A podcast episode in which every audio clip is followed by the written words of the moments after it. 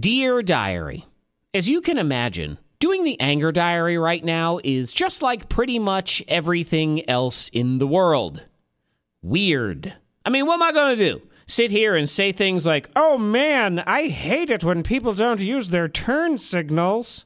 Trust me, I wish I could. I wish so freaking hard that I could just sit here and rant about how my son refuses to poop more than once every few days. But now I'm here praising him because it saves toilet paper. So I'm going to do my best to be here for everybody, provide a smile and an escape, a sense of community every day to be part of. I'm also going to be straight up honest with you about where my head is at with everything that's going on and share some observations that I hope can be helpful. For example, and I won't candy coat it. I worry for this country because what we have to do right now is something that is totally not in our nature, and that is to listen. I absolutely love and appreciate the American spirit, and I am proud to be an American, but we absolutely stink at listening and following rules. It's not who we are. It's never been who we are. This is a country that was founded on a spirit of not wanting to be told what to do by somebody else. And every time in our past when we've faced adversity,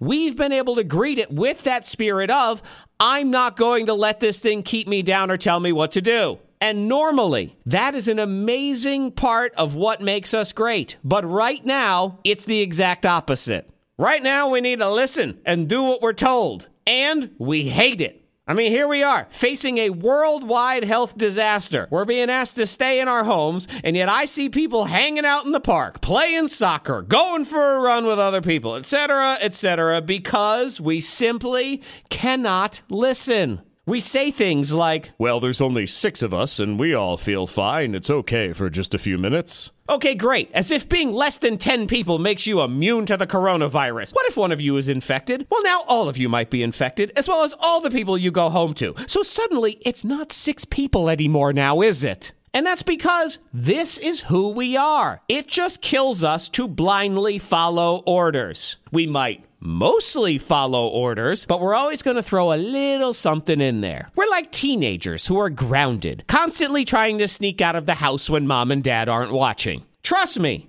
I hate all this just as much as everybody else, but it's time to suck it up as a country and, well, get grounded. Sure, many of us still have to work, and you gotta buy food and groceries, but we gotta cut everything else out as much as possible. And that stinks. But would you rather be totally grounded for a few weeks and hopefully be done with it? Or would you rather just drag this thing out for God knows how long? That's the way I'm looking at it and the way I think we all need to look at it. So, you're grounded. Now listen to dad and go to your room, please. Till next time, diary, I say goodbye.